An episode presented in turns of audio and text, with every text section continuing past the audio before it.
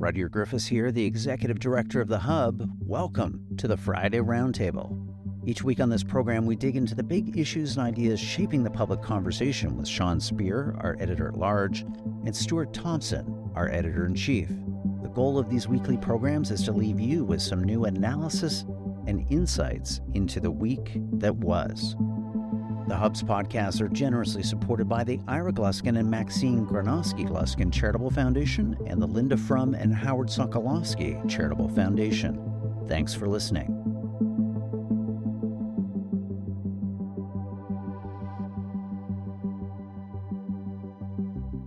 Well, guys, welcome to the Hub Roundtable in person, Yeah. in video. Now, we can't promise this every week, but boy, we thought we'd start with a bang, didn't we? We have an actual round table. It's great.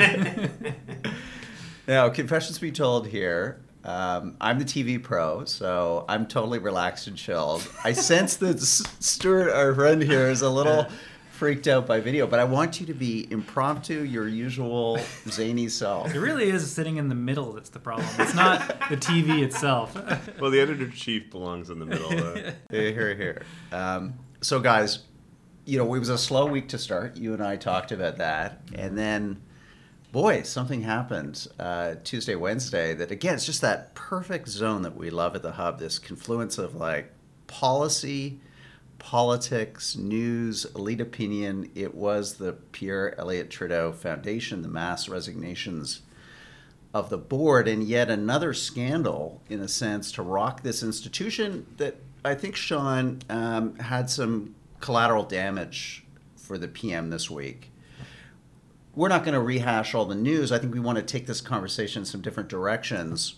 What was your kind of meta analysis of of what we saw, why this happened, the different players involved? Uh, to me, it's just a fascinating, like Rorschach test for, you know, elite liberal opinion and operations and positioning. Yeah. Fascinating. yeah, I, it's- I it's love weeks it. like this that John Ibbotson probably regrets not uh, copyrighting Laurentian Elite uh, because uh, this whole story, everything uh, involved, all the players involved, um, it captures, I think, what he was getting at when he coined that phrase several years ago.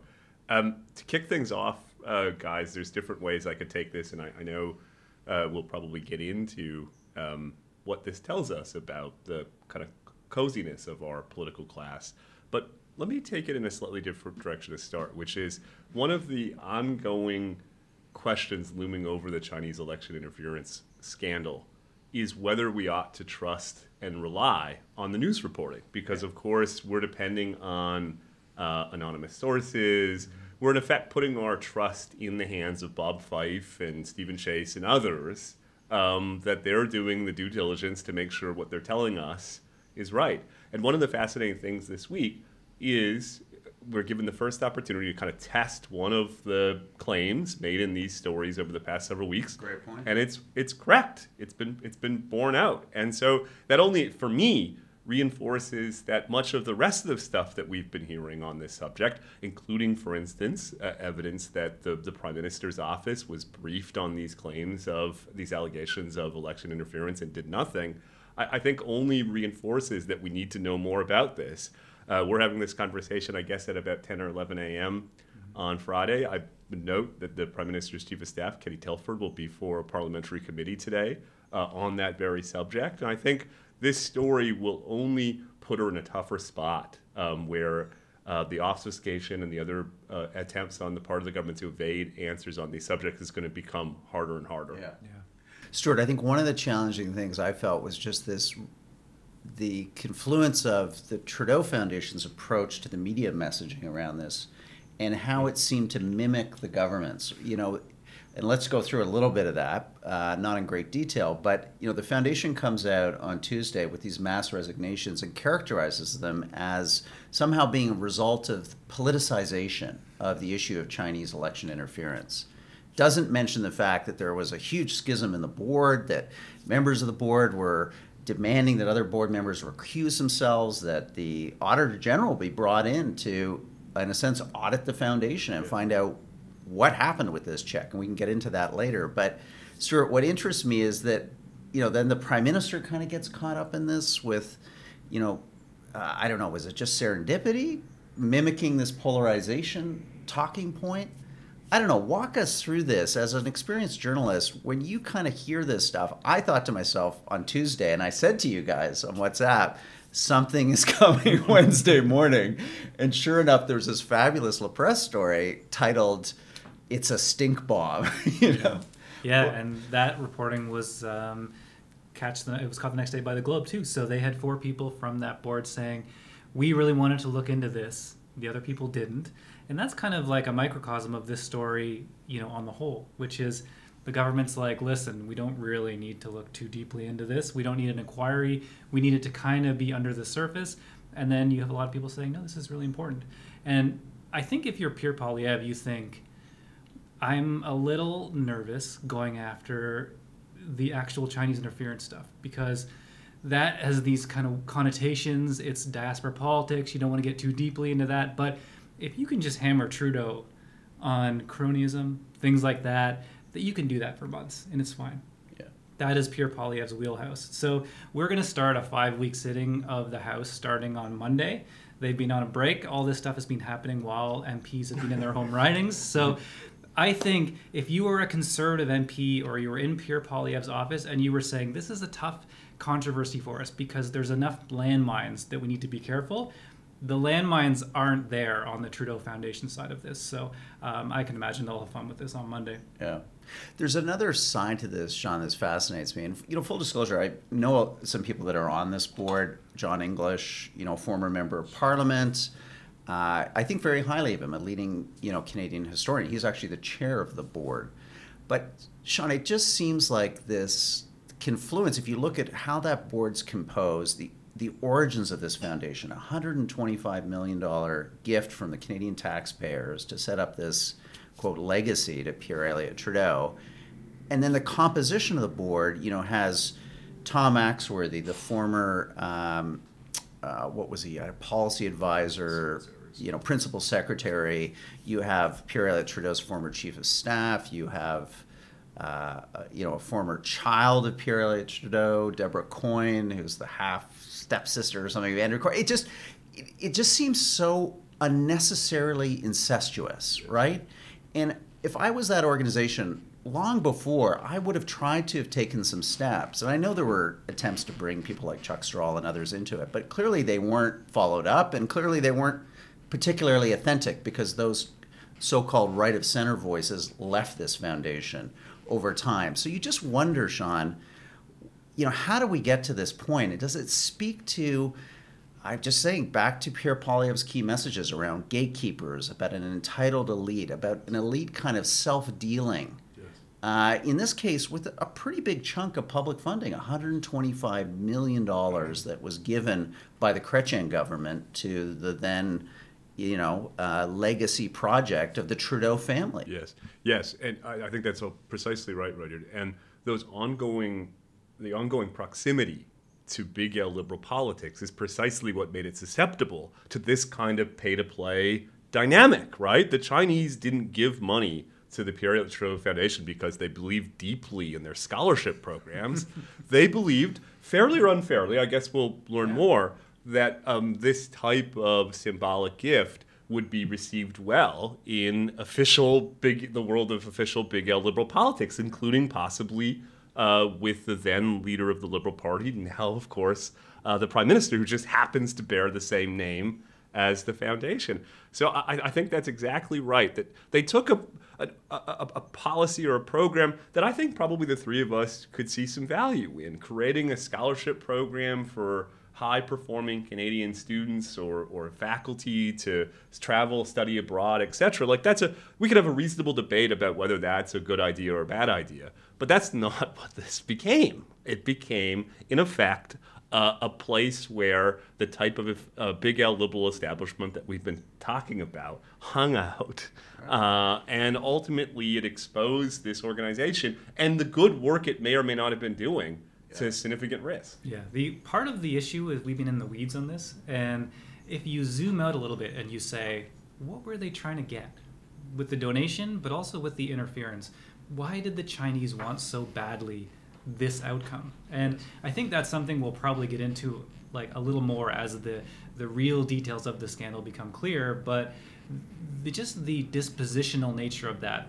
Why would an adversary country want the Liberals to win an election? Maybe it's for reasons that you know are irrelevant to the Canadian voting in the election, but I think that's something worth considering as voters. Yes. Do you want to be agreeing with China on this one? Yes. Yeah. Look, I mean, to the credit of some of the, the board members on this foundation, they created this schism and they effectively blew it up. Um, I don't know, Sean, though. I think your reading is a little bit charitable about the foundation itself. My sense, having known about this foundation for a long time, um, is that they had their own kind of ideological POV. They had a theory of the case. They had a view of what Canada could or should be. They funded, uh, you know, graduate students and you know research agendas, which again all sounds terrific. But let's remember that was through a very specific ideological lens. And it's not complaining on my part, but I was never contacted by the Trudeau Foundation for anything to be asked about anything. And I think there's a reason why, because I wasn't part of their tribe. Yes.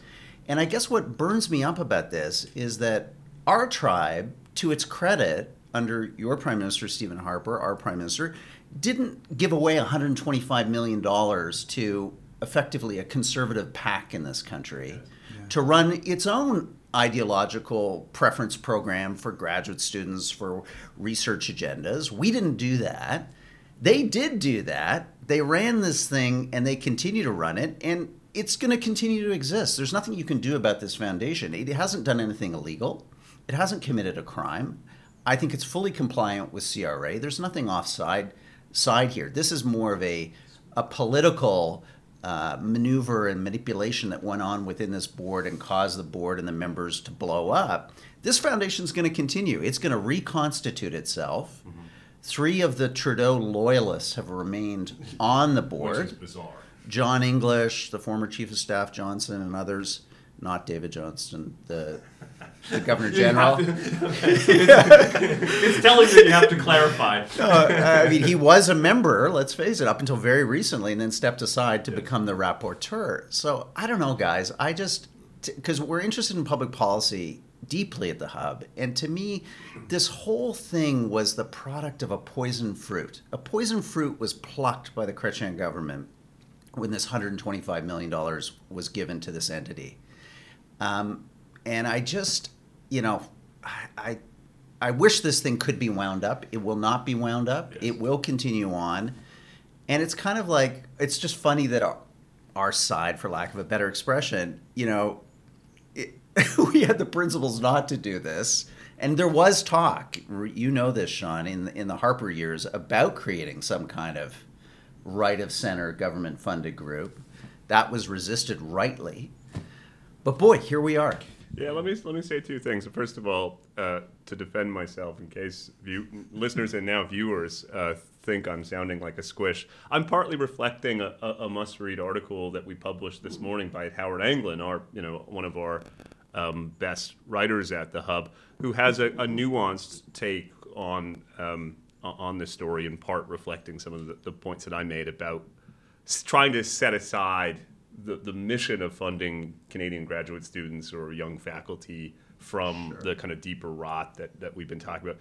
But the, the, the second Yeah, but if you if you want to do that, give money to I don't know what it's called, the U twenty one, the top universities, Yes. the twenty one universities across Canada. Let them fund graduate Yes. students. We have all kinds of programs Yes. for funding graduate students. We don't need a foundation that is, frankly, stacked with ex yes, liberal, senior liberal political operatives Yes. attached to a certain prime minister and attached to a certain family. yes, yeah, yeah. It's hard to make the case that the, the granting councils who are primarily responsible for funding graduate research in Canada aren't sufficiently focused on social justice issues.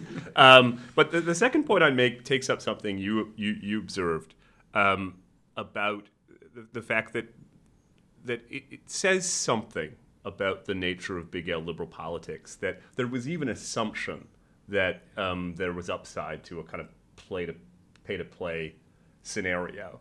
You know, no one would have thought during the Harper years that we should give some money to the Fraser Institute because Stephen Harper will be more responsive because of that, or the Harper government will be more responsive. um, or the Manning Center or the Hub or whatever. Uh, and it speaks, it seems to me, to uh, an underlying problem embedded inside the, the, DNA of big L liberal politics in Canada. You know, I, I, think it's fair to say, I was saying this to you yesterday, Roger, that I think on balance, there's pretty compelling evidence that big L liberal politics are uh, have a larger level of support in, amongst the Canadian population than than conservative politics do.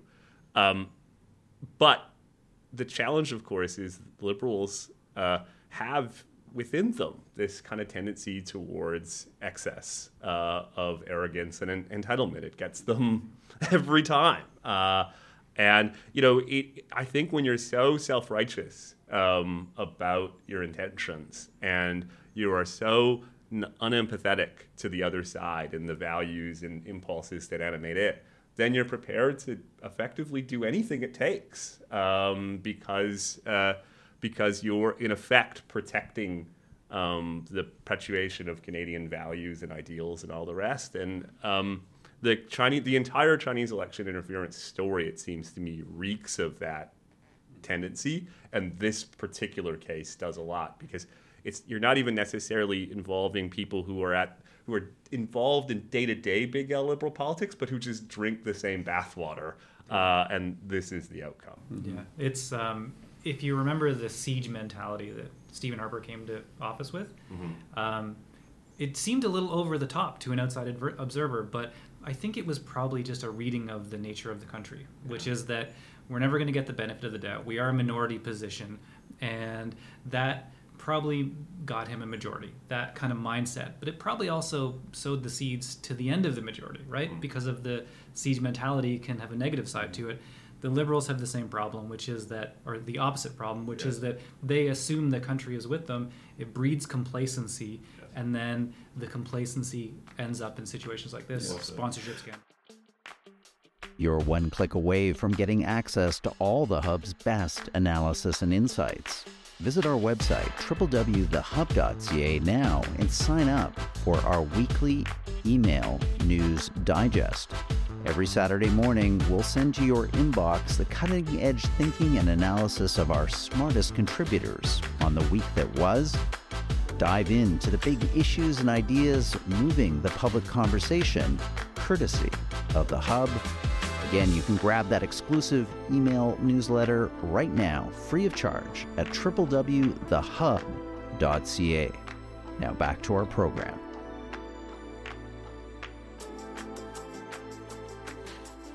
Stuart, what do you think though about these charges of unfairness that are circulating from you know top liberals? Uh, that the media, in effect, is um, not only going after the prime minister, but going after this. I mean, they say it with a straight face: nonpartisan foundation. I'm They've not, taken down two great Canadian charities. Yeah. Um, what what is that? I mean, it's kind of it's kind of I don't know. It just seems so selective, right? Um, and I mean, how do you in the media, how do people in the media think about that? Do you just kind of just completely laugh it off, or is there is there some subtle pressure that builds when you're being attacked on Twitter in social media by people that have hundreds of thousands of followers, and they're trying to pile on you, saying in a sense you're you're somehow not conforming to your own journalistic standards and ethics. Yeah, this is a, Sean mentioned this earlier, but this is a good one because the vindication from the board, half the board agreeing with the reporting, is huge. So that gives some real morale boosts to reporters that look, there is stuff going on here. The other thing is that whenever you wage um, accusations of bias or anything like that, I think that that's something the media needs to reflect on more, where your worldview takes you as a reporter. But there's very few reporters in the world who will give up a scoop no matter what it is, right? The idea of being the reporter who found this scandal that brought down a government um, is pretty intoxicating. So I think that's what's happening on Parliament Hill right now. It's um, anything else that's going on is being sort of subverted by this chase of this scoop. So um, I, I, think that's you know something that reporters should consider, which is that the magnitude of a story is always a good question. Is this as big of a scandal as we're making it to be, or is this something smaller? I think that's something we should think more about as reporters. But um, the the stuff that you're talking about is pretty weak at this point Yeah. compared to the compared to the reports. It's wild to me, though. Um, I want to take this point up because in the past few days, uh, Pierre Poilievre has had his elbows up in some uh, media veils with journalists in a way that, to be honest, turns me off a bit. I, I think it's it's unnecessary. It reflects uh, an instinct on the part of Poilievre and the conservatives that I, I- I think um, uh, harms the, the, the, the, the, his perce- uh, his brand and perception, particularly amongst the types of voters that um, he's ultimately going to need to appeal to if he's going to win a government. But I don't see a huge difference between what he's doing and what liberal partisans are doing, uh, criticizing the media on some of these issues, uh, and the cognitive dissonance between those who say Poilievre threatens democracy, um, but us saying the Globe and Mail is a uh, is a partisan rag um, that has you know single-handedly taken down two uh, charities for political reasons. Somehow that is high-minded, and uh, it, it, it comes back, I think, to an underlying part of this conversation, which is there is something embedded in the liberal DNA that this prime minister and government had up until the past couple of years, I think, been more careful about. Um, but maybe after seven years, it you know you you are who you are. Your spots your spots ultimately start to show. It's a tough spot for me because I've always believed politicians should mix it up more with reporters. Like we should have a little more back and forth because sometimes bad questions get asked, and the politicians don't push back, and then you're working on a faulty premise that sometimes infiltrates the discourse. Um, and also, it just is a good thing, right? It's a good thing to have in a scrum. Um, so as much as I think that, it is funny seeing that coming from the other side now, which is that you're willing to smash the globe over this story because it's bad Guys, for you. we're just I want you to speak because we're Yeah. going to dominate the conversation. but No, no, you- no, I'm you, you- curious. You, live in this. No, you- no, I, I, I've, I've done enough bashing in the foundation. Uh, I, I want to talk about where this goes from here because you do have a sense this week, partly because the foundation really is at the apex of liberal elite kind of power and formation in Canada, that there is a panic that is set in. Um, I've detected a kind of shrillness from, uh, you know, former senior liberals that are now coming out in the media and really leaning hard into this. So you get a sense, guys, possibly of a tipping point here where, you know, suddenly it's Wiley Coyote off the cliff, right? Um, what is your feeling? I want to come to you both on this.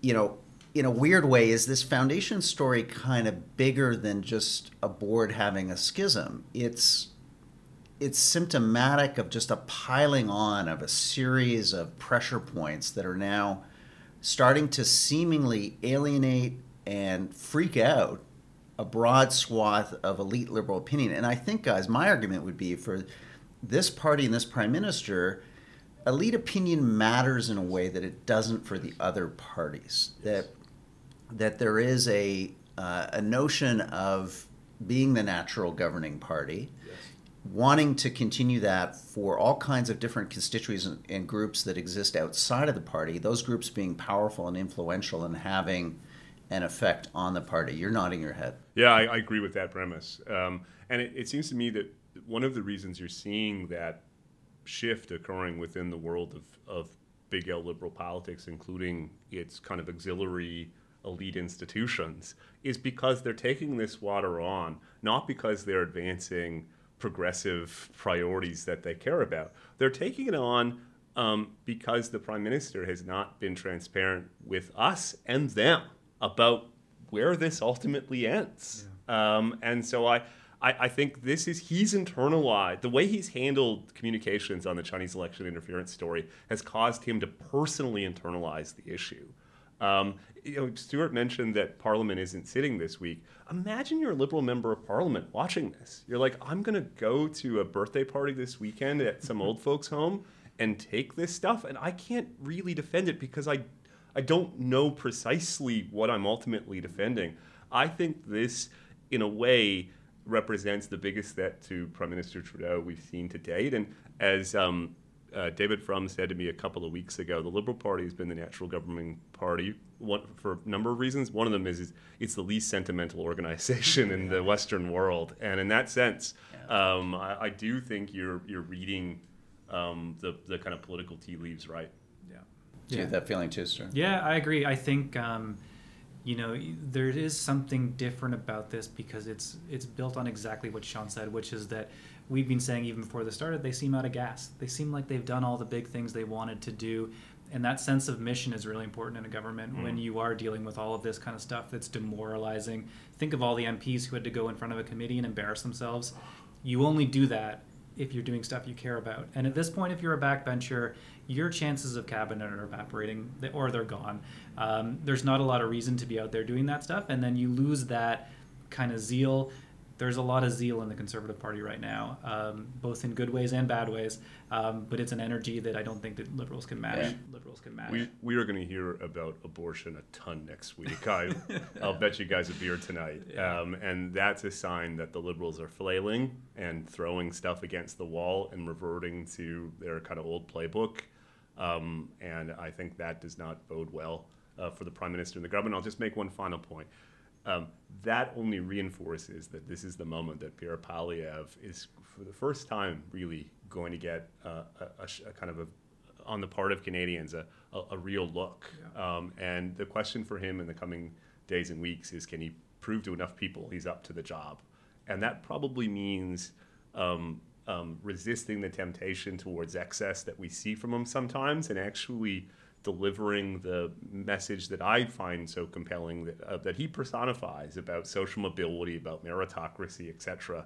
Um, that's the Pierre Poilievre that's going to ultimately win Canadians over, not the one who's uh, email writing letters to Elon Musk asking him to designate the CBC as a as a state-run media.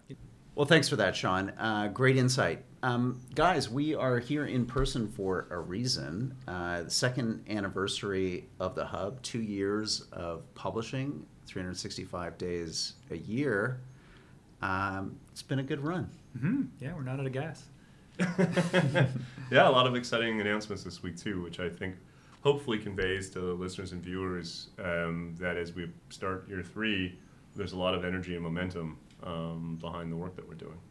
Yeah, so definitely check out um, Amanda Lang's joining us this uh, week as a regular contributor. Uh, going to be talking to you, Sean, every two weeks about the intersections of business, economics, and public policy. We've got a new rafter of contributors that you and uh, Luke are going to be working with. They're raring to go. It's going to be great. That's exciting, and uh, we've got um, you know some new stuff that we've done on the donor front. So single individual donations, think of it as a tip jar. We've got uh, gifting the hub to friends. You can give a, a subscription to our daily email and a Spiffy Hub baseball cap to that special person in your life. and we launched our advertiser program, which I'm kind of excited about. We've already had some great outreach and response to that. So if you have an important kind of publicly spirited public policy message that you want to communicate to Canadians, we think the Hub is an interesting uh, platform to do that on. Um, if you have one ambition for year three, what is it, Sean? Oh man, well it's hard to say. La- Last year we, we kind of overdid it on the podcast. We got George Will, Ross Douthat, Russ Roberts. I don't know. That's like my troika of public intellectuals. I don't know how we're gonna beat that. Yeah, there's no more worlds left to conquer but I, I just think the steady growth that we're seeing, and mo- most importantly, guys, um, uh, as Rudyard put in his piece this week, um, modeling a, a better form of public policy discourse and analysis. Um, you know, it's a small thing that we can do, um, but I, I think it's an important one uh, in a moment of polarization, of political toxicity, of what we've talked about as anger factories. I, I think the, the hub at its best um, uh, pushes back against those trends and tries to give our readers um, the kind of dispassionate, rigorous analysis that we think we need to navigate some of the big challenges facing Canadian society. And for you, Stuart, if you had a big goal for year three, what would it be?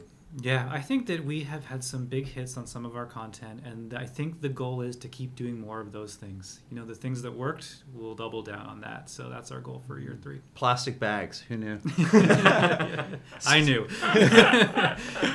Steve LaFleur, thanks for that one. Is our top performing piece for the year?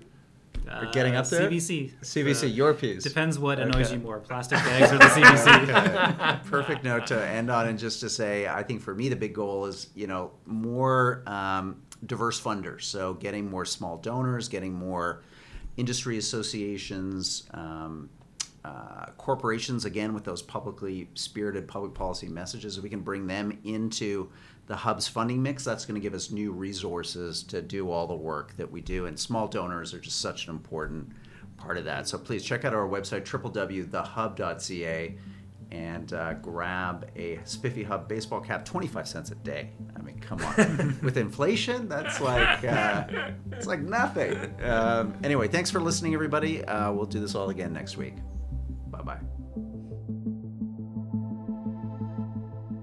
Thank you for listening to the Friday Roundtable. I'm Rudyard Griffiths, the Executive Director of the Hub. I've been in conversation with Sean Speer, our editor at large, and Stuart Thompson, the Hub's editor in chief.